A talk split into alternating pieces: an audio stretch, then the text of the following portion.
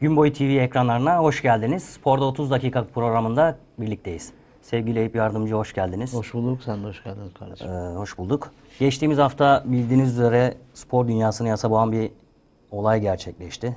Beşiktaşlı eski yönetici Şafak Mahmut Yazıcıoğlu e, bir suikast sonucu öldürüldü. Evet. Ee, kendisi aynı zamanda Ece Erken'in yani ünlü sunucu Ece Erken'in de eşiydi. Evet. Şimdi bu cinayetin üzerinden çok fazla şey konuşulmaya devam ediliyor. Şu an sosyal medyada da devam ediliyor. Ee, Beşiktaş yönetiminin Fikret Orman dönemindeki yöneticilerinden biriydi. Ve önemli bir isimdi. Önemli bir isimdi.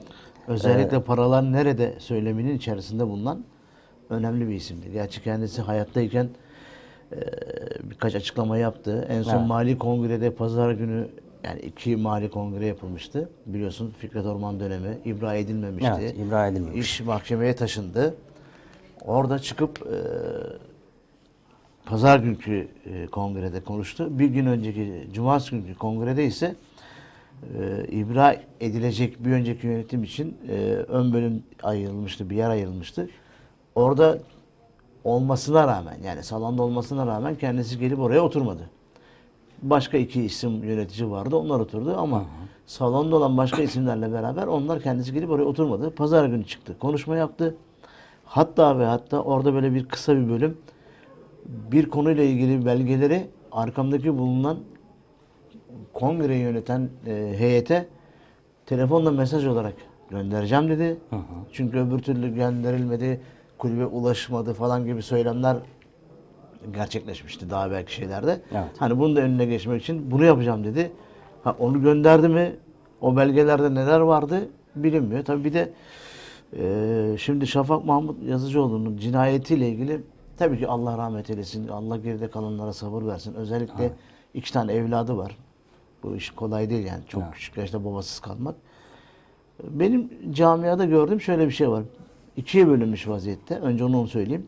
Bir kısım Allah rahmet eylesin.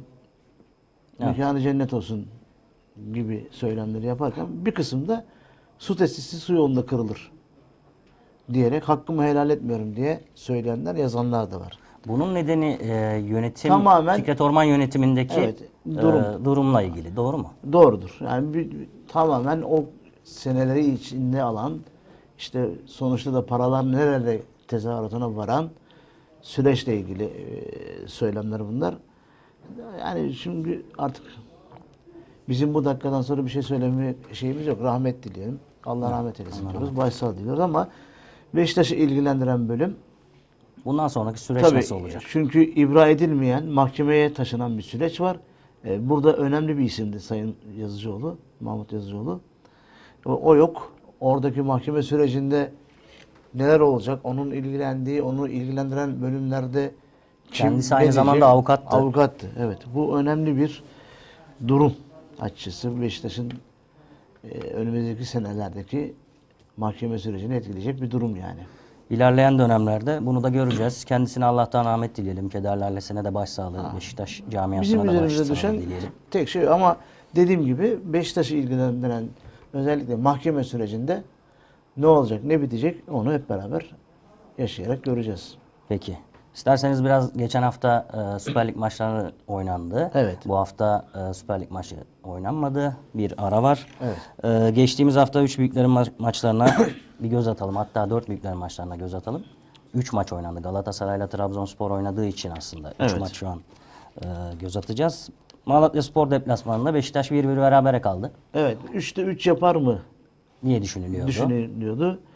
Fakat e, daha önceki iki maçta da penaltıyla gol bulan Beşiktaş penaltı golüyle beraber yakaladı. Burada yani penaltıyı yapan Necip'in hareketini izlediğiniz zaman aslında penaltıyla uzaktan yakından bir alakasının olmadığını görüyorsunuz. Evet kesinlikle. Beşiktaş camiasını, Beşiktaş taraftarını ra- rahatsız eden e, ve Sayın Ahmet Nur Çebi'ye memleketi üzerinden de birazcık bel altı vurulan bir durum var. Hala devam ediliyor. Çünkü niye?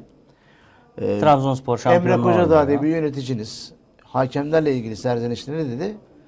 Eldeki malzeme bu dedi. Şimdi siz böyle bir açıklama yaparsanız eğer her şey kabullenmişsiniz demektir. Ee, Sayın Ahmet Nur Çebi de bir sessizlik içerisinde. Arada bir çıkıp konuşuyor bir şeyler oluyor ama e, icraata baktığınız zaman hakemlerin size görüyorsun ki ikinci yarının ilk maçı biliyorsunuz Trabzon Malatya maçıydı. Evet. Trabzon oyuncunun kırmızı kartlık hareketi es geçildi. Maçın sonlarına doğru Malatya'nın penaltısı verilmedi. Evet. Şimdi bu Malatya geliyor kendi evinde öyle bir penaltı kazanıyor ki tamam hani penaltılık pozisyona penaltı diyebileceksin. Biraz kafada soru işaretleri kalmayacak. Bir de işin enteresan kısmı burada VAR devreye girdi. Normalde hakemin verdiği bir pozisyon değil bu. VAR da e, Süper Lig standartlarına biraz bakarsak bu tarz pozisyonlarda pek böyle işin içine girmeyi tercih etmiyor VAR hakemleri. Ama burada enteresan bir şekilde müdahale oldular E, ve penaltı kararı verildi sonucunda. Ya- Yani VAR'ın sizce geçen seneki uygulamalarıyla bu seneki uygulamaları birbiriyle çok çelişmiyor mu? Yani geçen sene çok e, böyle e, müdahale oluyordu, sürekli penaltı oluyordu biliyorsun. Evet. VAR'ın ilk sezonunda çok fazla Süper Lig ma- maçında penaltı oluyordu. Neredeyse iki maçta bir penaltı veriliyordu VAR'dan dönen pozisyonlarda. Ama bu sezon e, bu şekilde bir VAR müdahalesi göremiyoruz. Bunun nedeni acaba MHK'nin veya Türkiye Futbol Federasyonu'nun bir talimatı olabilir mi? Yani biraz böyle hakemlerin otoritesinin sağlanabilmesi açısından VAR'ın çok olaylara müdahale olmaması gibi bir talimat gelmiş olabilir mi? Eğer MHK böyle bir kararı aldıysa o zaman VAR sistemini niye kurdunuz? Şimdi VAR sisteminin ortaya çıkış sebebi ne?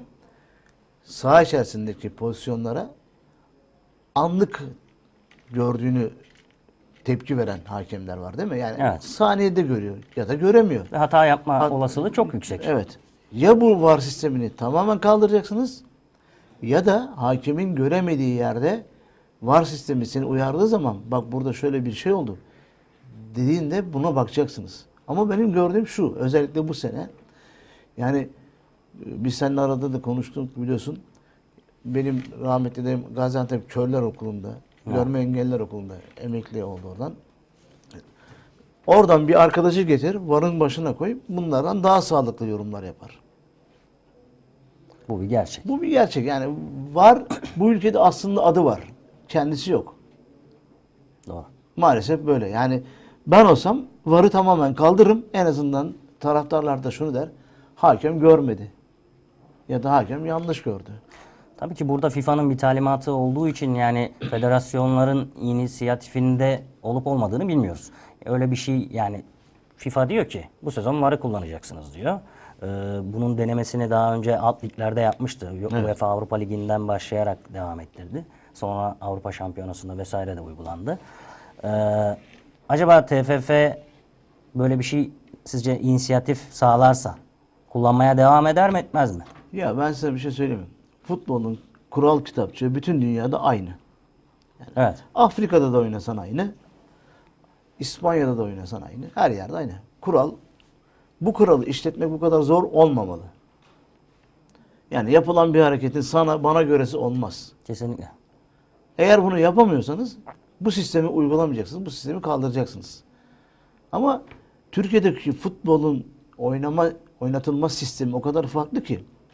O yüzden ne TFF bu işin içinde tam yetkili, özerk olmasına rağmen ne MHK, ne PFDK, ne de başka sistem.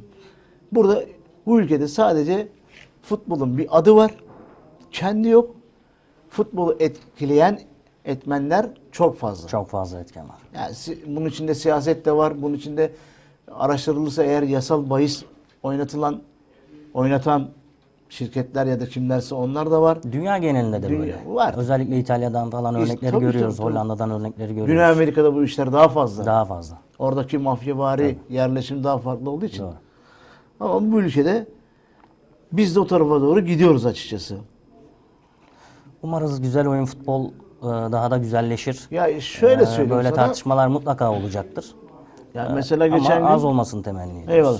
Geçen gün mesela Hamit Altıntop milli takımdan sorumlusu biliyorsun. Evet. Dedi ki bu ülkede futbol kalitesi düşük.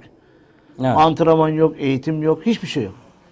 O zaman şimdi Hamid'e şunu söylemek lazım. Günaydın kardeşim, hoş geldin. Bura Türkiye.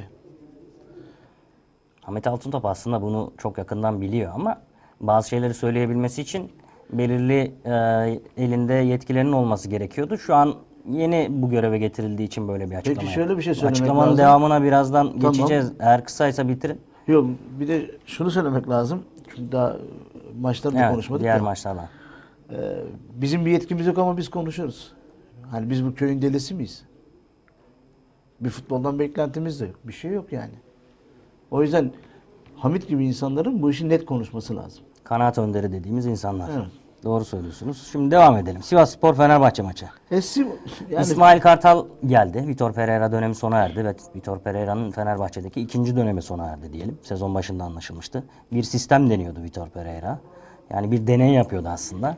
O deneyde elindeki kadroya e, uygun bir deney mi değil mi diye e, yazıldı, çizildi, konuşuldu. Sonuç ortada. E, Fenerbahçe sezon başında, geçen sezon, önceki sezonda olduğu gibi Ali Koç başkanlığındaki Fenerbahçe çok fazla sayıda transfer yaptı ve bu transferlerden hiçbir şekilde faydalanamadı. Ee, yine bir beraberlik söz konusu burada. Sivas Spor deplasmanı kışın oynandığı zaman her zaman zordur. Sen de bilirsin abi. evet. Ee, yine bir bir birlik beraberlik oldu. Önce öne geçti Fenerbahçe sonra Sivas Spor beraberliği yakaladı. muhteşem bir Enrik'in attığı golle. Evet harika bir golle. Güzel bir golle. Haftanın golü. Ya şimdi Fenerbahçe için şunu söylemek lazım. Nasrettin Hoca'nın lafı var ya parayı veren düdüğü çalar. Demek ki parayı veren düdüğü çalamıyor. Yani Ali Koç istediği kadar para versin, istediği kadar düdük alsın. 10 delikle, 20 delikle 50 tane ses çıkartan düdük alsın çıkartamıyor. Çünkü sistemi yok. Evet. Yani parası var, sistemi yok. Yani Vitor Pereira'da dedin ya bir sistem arayışında. Vallahi herhalde Vitor Pereira'nın istediği sistem şuydu. İki sefer aynı ülkeye gelip de kovulup tazminatı cebine koymak kadar güzel çalışmadan etmeden para kazanmanın yoludu. Sistemi bu olması lazım. Evet. Benim gördüğüm bu. Sanırım yabancı teknik adamlar bunu fazlasıyla yapıyor. Yapıyor. Yani Yerli teknik adamlar da yapıyor şimdi. Yani yeni yeni böyle e, başladılar bu işe. E, Abdullah Avcı örneğinde gördüğümüz gibi Beşiktaş'tan dünya kadar tazminat aldı. şimdi Ama Abdullah yabancılar daha fazla. evet, Sanki bunun böyle Türkiye'de bir bunun cennetiymiş gibi gözüyle bakılmaya başlandı. Yani Dominic Torrent de birazdan geçeceğiz Galatasaray'a. Orada da yine aynı şey söz konusu. Ya bak şimdi işi bilen teknik adamlar, Türkiye'yi bilen buraya gelmiyorlar zaten. Yani Evet. eğer paraya ihtiyacı varsa birazcık da böyle bir Avrupa'daki maç oynatırım falan ismimle daha çok çıkar diye düşünen varsa geliyor. Bu düşünceye de eyvallah. Yani bir sakınca yok. Ama bütün her şey futbolu yönetemeyenlerden başlıyor. Kardeşim bir insanla, bir teknik adamla bir şey imzalıyorsan bunun her türlü şeyini e, düşünerek, her türlü şartı daha evvelden düşünüp, tartışıp, maddeleyerek imzalatman lazım. Yani kalkıp da e, işte X Vitor Pereira'ya niye bu kadar tazminat aldın diye kimse suç atamaz. Adamın hakkı. Çünkü imzalamış. Bunu daha evvelden yerli e, teknik direktörler yapmıyorlardı. Tıpkı futbolcular gibi. Hani sen bizim evladımızsın diye sı- sırtı sıvazlanan futbolcular 3 kuruş paraya tamah edip gidiyorlardı. Şimdi artık o devir bitti. Yani bu işin kölelik dönemi bitti. Eğer profesyonel anlamda bir şey imza attırıyorsan bundan sonra bunu ödemek zorundasın. Zorundasın. Yani ödemiyorum. Hadi git falan bu işler kusura bakmasın sadece Abi kardeş cami- ilişkileri geçmişte kaldı artık. Tabii. Öyle yani maalesef. Yani hukuk devreye giriyor. Tabii ki. Ve buna da yapabilecek Yani Fenerbahçe şey için yok. söylenecek bir şey. Bu Yani Beşiktaş için de aynı şeyi söylemek lazım. Önder Karaveli ve İsmail Kartal genelinde Evet. sadece sezonu böyle bitirelim. Aslında ben sana güvenmiyorum dediğin adama imza attırıp da sonra gelecek sezonu planlayacağım sen de bana bir rapor hazırla demek zaten bu işi yönetmenin, yönetememenin pespayelerini ortaya koyar. Kesinlikle öyle. Yani şimdi sen İsmail Kartal'sın ya da Önder Karaveli'sin. Ben sana Gideceğini ki, biliyorsun. Gideceğini de biliyorsun. Ben sana hem gideceğini bilerek bir para veriyorum hem de dedim ki bak gideceksin ama bana rapor yaz. Sen bana rapor yazar mısın? Ya hadi yazdım diyelim. Ben dedim ki şu oyuncular gönderilsin, yerine şu mevkilere transferler yapılsın. Şimdi benim yerime gelecek teknik direktör belki oyuncularda üzerine kurulu bir takım kuracak. Bunu bilemezsin ki. Maalesef. Yani dediğin Bu gibi yine Türkiye'nin futbol gerçeği işte. futbol gerçeğine dönüyor. Devam edelim abi. Galatasaray Trabzonspor mücadelesi. Ee, haftanın maçıydı. Çok da güzel bir maçtı. Ben de izledim. Galatasaray e, erken bulduğu bir penaltı golüyle öne geçti. Ama 84 ve 90'da iki tane gol yedi ve mağlup oldu. Şimdi- bu Evet. kritik bir maçtı. Hem Galatasaray açısından kritik bir maçtı. Çünkü uzun zamandır kötü gidiyordu. Fatih Terim e, istifa etti. Yerine Domenek Torrent getirildi. Kendisi Guardiola'nın eski yardımcısı. O da 3 maçta 0 çekti bu maçla birlikte. Bir de şimdi e, bu maçtan sonra Tuzla Spor maçı oynandı ki Galatasaray Oldu, için evet. Hazırlık facia oldu. maçında. 6-2'lik bir mağlubiyet. O hazırlık maçı olduğu için resmi diye kabul etmiyoruz. Diyoruz ki 3'te 0 çekti. Yani teknik direktör açısından da ele alalım. Önce bir maçı değerlendirelim istersen. Trabzonspor Ya, evet. yani kadrosuna güç katmaya devam ediyor. Birazdan onu da konuşacağız. Yeni transferler de yaptı. Ee, ve bu transferlerin etkisi de görülüyor. Örnek Şimdi şöyle bir şey söyleyeyim kardeşim. Trabzonspor'un bir kere puan farkı artık bu dakikadan sonra kapanmaz. Evet. Yani hele hele Galatasaray'ı yendikten sonra Trabzonspor'un şampiyonluğu kaptırması için Ahmet Ağoğlu'nun ben bu işleri bırakıyorum. Akyazı'da bir tane küçük bakkal açacağım. Bu işlere döneceğim demesi lazım. Ya da Abdullah Avcı'nın eee Uğur Uğurcan Çakır'ı forvetle oynatıp forvetteki adamı kaleye koyup böyle bir acayip bir şeyler yapması lazım ki Trabzonspor'un bu farkı kapatıp şampiyonluğu vermesi lazım. Burada abi şöyle bir durum var. Şimdi Konyaspor'un bir maç eksiği var. Evet. 9 puanlık bir fark var. Şimdi Konyaspor o maçı kazandı diyelim. Fark 6'ya düştü. Ee, ve önümüzde 15 haftalık bir zaman dilimi var. Sence şampiyonluk için erken değil mi? Şimdi şu açıdan ele alacağım olayı. Abdullah Avcı gibi bir etken var burada. Abdullah Avcı'yı biliyorsun Başakşehir'de e, bayağı önde götürdüğü iki sezon bu yanlış hatırlamıyorsam bir sezon garanti. ikinci sezon tam hatırlayamıyorum. Bayağı önde götü- götürdüğü mücadeleyi son e, ligin son dönemlerinde üst üste aldığı mağlubiyetlerle şampiyonluğu kaybetti. Yerine getirilen Okan Buruk aynı kadroyu şampiyon yaptı gibi bir durum var. E, yine Abdullah Avcı işin içinde olduğu için e, ister istemez insanların kafasında da bu soru işareti oluşuyor. Yani yine mi acaba deniyor ki Konyaspor'un oturmuş bir sistemi var. Tabii ki e, önemli oyuncularını kaybetti. Bir tanesi m, üzücü bir trafik kazasında Ahmet Çalık vefat etti. Bir de Ser- Serdar, Serdar Güller de Başakşehir'e transfer oldu. Ama yine bir e, oturmuş takımı var. Yani Konyaspor zorlar mı? Niye zorlar mı? Bak daha önce, daha eskiden olsa ben bu yorumu yapmayabilirdim. Veya çoğu e, spor yazarı, çizeri bu yorumu yapmazdı. Yani bir Anadolu takımının şampiyon olma ihtimali. Ama iki tane Anadolu takımı şampiyon oldu. Önce Bursa Spor şampiyon oldu. Sonra da Başakşehir şampiyon oldu. Acaba bir üçüncüsü gelir mi diye düşünülüyor. Ve Trabzonspor'un uzun yıldır alamadığı bir şampiyonluk var ve o sene bu sene deniliyor ki e, oynanan oyun, e, kadro kalitesi bunu gösteriyor.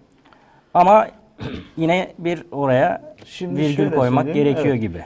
Abdullah Avcı ile ilgili Başakşehir süreciyle ilgili söylediklerin çok doğru. Fakat şöyle bir gerçek var. Burası Trabzon. Yani bir de herkes her yer Trabzon diye bir söz var. Doğru. Karadenizler, Trabzonlar için. Evet. Yani Abdullah Avcı burada bu şansı kaybederse artık Trabzon'dan Sivastopol'a kadar yüzerek mi geçer? Karadeniz'in diğer tarafına geçer diyorsun. Yani sığın, oradan sığınma talebim mi ister onu bilemem de. Bu dakikadan sonra bu işin de farkında olan Abdullah Avcı bu işi bırakmaz. Puan farkı 4'e 5'e inerse Yok, şöyle 6'ya söyleyeyim bak. zaten indi Hep gözüyle bile bakabiliriz. Yok, bir şöyle. stres yaratır mı sence Ya, Abdullah Avcı? bak hep, hep beraber şunu göreceğiz. Ee, güç kaybetmiş bir Konya maç eksiği olmasına rağmen Hı hı. Hatay Spor, Giresun, Alanya gibi diğer takımlarda olsun üst tarafa çok yaklaşamayacaklar. Hatta belki de bazıları yerini de kaybedebilir. Evet. Yani bu bugün yerden yere vurduğumuz Beşiktaş, Fenerbahçe belki üst taraflara da çıkabilir. Düşme tehlikesi var. Küme düşersiniz denilen Galatasaray küme de düşmez. Kimse merak etmesin hiçbir Galatasaray'la. Bu ülkede düşmez. Düşmez kesin. Yani İtalya'da Serie A'da olan bir takım olsa düşer mi? Düşer. Düşer. Ama Juventus- burada düşmez. Juventus düştü. Mesela. Çünkü yani düşmez kalkmaz bir Allah onda düşürmez. Birileri el atar, bir şey yapar, bir bakarsın. İkincide oynayan Konya 7. 8. olmuş. Bir anda küme düşen dediğin Galatasaray üstlere çıkmış. Doğru. Burası- Zaten ligin üst sırasıyla orta sıralar arasında da çok fazla puan farkı yok. Yani. Yani kapanmayacak bir Geçiş puan kolay farkı olacak. değil. Ee, devam edelim. Tamam. Üç teknik adamın devri bitti mi? Üç büyük teknik adamın. Kimler bunlar? Fatih Terim, Şenol Güneş Mustafa Denizli. ve Mustafa Denizli. Şimdi e, seversiniz, sevmezsiniz. Beğenirsiniz, beğenmezsiniz ama bu üç adam Türkiye'nin en başarılı teknik direktörleri. Milli takım anlamında da, kulüpler bazında da. Şimdi üçü de yaşlandı. Günümüz futbol dinamikleri değişiyor. Evet. Ee, sadece çıkın oynayın. İşte Fatih Terim'in 2000'li yıllarda yaptığı gibi e, bir gaz dediğimiz şekilde yürümüyor işler. Üzerine çok fazla kafa patlatılıyor. Bam bam diye bir sistem vardı ki o Taktik maktik yok bam bam bam e, Hollanda'da Ajax'tan başlayan bir sistemdir o. Fatih Terim'in de sistemi değildir o. değil.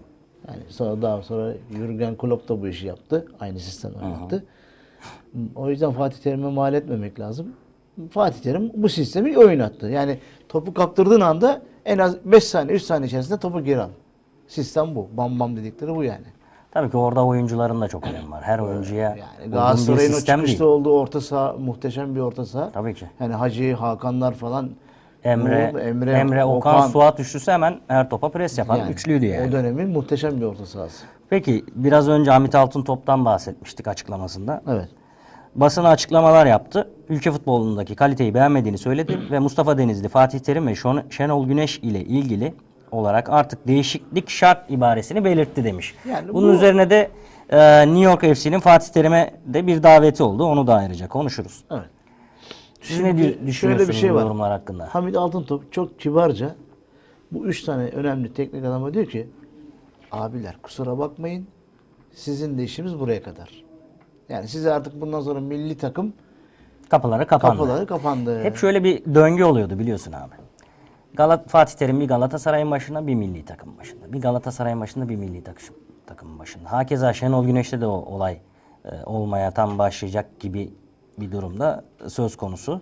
E, artık bu açıklamalardan bu sonucu çıkarabiliriz. Yani şunu rahatlıkla futbol severler algılasın ki bu üç önemli teknik adamımız zaten e, ülkemizdeki bazı statları da adları verilerek bunlara en son paye de verildi. Bir onore edildiler. Onlara edildiler. Yani kibarca dediler ki artık abi takım çalıştırabilir misin? Çalıştırabilirsin. Seni kabul edecek birileri varsa. Ama ulusal milli takımımızın sen yani sizler çalıştıramazsınız. Bitti. Zaten son Euro 2020'de e, e, dönemin en iyi milli takımı elinde olan Şenol Güneş Evet. futbolu anlamında iflas etmiştir. Yani bu Kesinlikle iflas eden Şenol Güneş'in de gelecek sezon için Beşiktaş'la anılması hatta yeri tamam bitti. Bütün incelemeleri, bütün raporları o hazırlıyor denilmesi de ayrı bir handikaptır. Böyle yani Alman teknik adam falan filan gelecekmiş. Bunlar hepsi hedef şaşırtma. Yani Beşiktaş'ta her an her şey olabilir. Sizce sezon sonunda önümüzdeki sene için Şenol Güneş'le bir anlaşma sağladı mı Beşiktaş? Valla duyum bir resmi imza atılmamasına rağmen söz anlamında e, bir anlaşma var. Ama bu tabii ki söz anlamında bir konuşulma. Tabii ki. Resmiyete dökülür mü? Bilinmez. Bilinmez. Ayrıca Ahmet Nur Çebi'nin de Evet. Şenol Güneş'le arası onunla çalışmak istemesi gibi olumlu Çok yakın bir dostluğu var. Aynen öyle. Babasının da yine Ahmet Nur Çebi'nin babasının da bir dostluğu var Şenol Güneş'le. Öyle bir olasılık şu anda yüzde doksan. Kim ne derse desin. Yani ben şöyle söyleyeyim hani içeriden haber aldım. Birileri bana bir şey söylüyor. Bu işler birazcık hedef şaşırtmadır. Büyük takımlar bunu her zaman yaparlar. Bir futbolcu transfer edecekken asıl transferi gizlerler. Öne başka isimler atarlar. İşte okuyanlar, camia, basın. Bununla böyle e, oyalanırken, debelleşirken arka taraftan tak iş biter. Peki. Fatih Terim'e bir teklif geldi. New York'ta. Ee, New York FC Evet. kulübünden. Çok da önemli bir kulüp Amerika'nın Amerika'da. Major Lig liginden gelen bir teklif. Ee, sen ne düşünüyorsun? Maddi anlamda hiçbir problemi olmayan bir takım. Fatih Terim sence böyle bir e, teklife nasıl yanıt verir? Vallahi ben şunu söyleyeyim mi?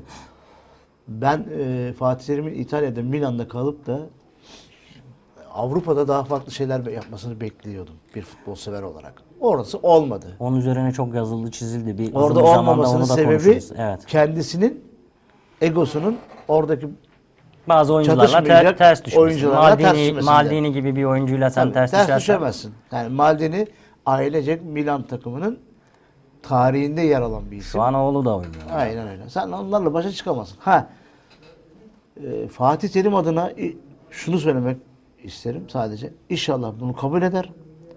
İnşallah Amerika'ya gider ve 60 küsür senedir işte herhalde 70'e yakın bir yaşı var kendisinin. Önemli bir süreç yaşadı. Türkiye'de yaşamadı, başarı kalmadı. Sadece nasıl profesyonel yaşanılır sporun içerisinde. Eğer Amerika'ya giderse Amerika'da bunu görecek. Nasıl kişiler profesyonelce anlaşma imzalıyor? Evet. Kulüpler nasıl Orada profesyonel işlerin başka yürüdüğünü göreceğiz. Ne demek istediğimizi anlamaları için şunu söyleyeceğim. Johan Cruyff'un Benim Oyunum diye kitabın Amerika'daki bölümünü bir okusunlar. Amerika'da işlerin nasıl gittiğini anlarlar. Amerika'da NBA gerçeğinin nasıl dünyanın bir numaralı spor oyunu haline geldiğini anlarlar. Tam da onu söyleyecektim sana. Amerika'da biraz e, spora bakış açısı farklı. Yani Türkiye'deki gibi kazan kazan kazan veya kazan, kaybettiğin zaman böyle Fatih Terim'in tavrını hepimiz biliriz. Kaybettiği, kaybetmeyi asla istemeyen bir teknik adam. E, bunu da hareketleriyle, demeçleriyle her türlü yansıtan bir insan. E, Amerika'da işler öyle yürümüyor. Daha çok işin eğlence kısmına odaklı bir millet. Amerikan milleti. NBA'den bunu görüyoruz. Her sezon farklı bir NBA şampiyonu çıkıyor. 3 büyük, 4 büyük diye bir şey yok. Ee, çok yüksek bütçelerle oyuncular var. Gerçekten eğleniyorlar. Oynarken de eğleniyorlar. Tabii ki yine bir kazanma kaybetme tutkusu var işin içerisinde. Ee, fakat işi böyle holiganlığa kadar götürecek bir durum söz konusu değil. Orada zorluk çeker mi diye düşünmüyor değilim ben açıkçası. Vallahi şunu söyleyeyim. Bir, gitmeden önce bunları düşünerek gidecektir büyük bir ihtimalle. Yani bugüne kadar sergilediği teknik adamlık profilinin orada geçerli olmayacağını görecektir. Bunun için biraz yaşı geçti mi abi? Ya hiçbir şey için geç değil ki. O da bir tecrübe edinmiş olacak. Belki en azından o tecrübeyle buraya dönecek, buraya katkı sağlayacak. Pekala. Ee, süremizin sonuna geldik. Aslında çok konuşacağımız çok fazla şey var ama ee, maalesef bize ayrılan süre 30 dakika. Evet. Programımızın isminden de anlaşılacağı gibi. Önümüzdeki hafta ee, yine aynı saatte ee, Gün Boyu TV ekranlarında görüşmek üzere. Hoşçakalın. Hoşçakalın. you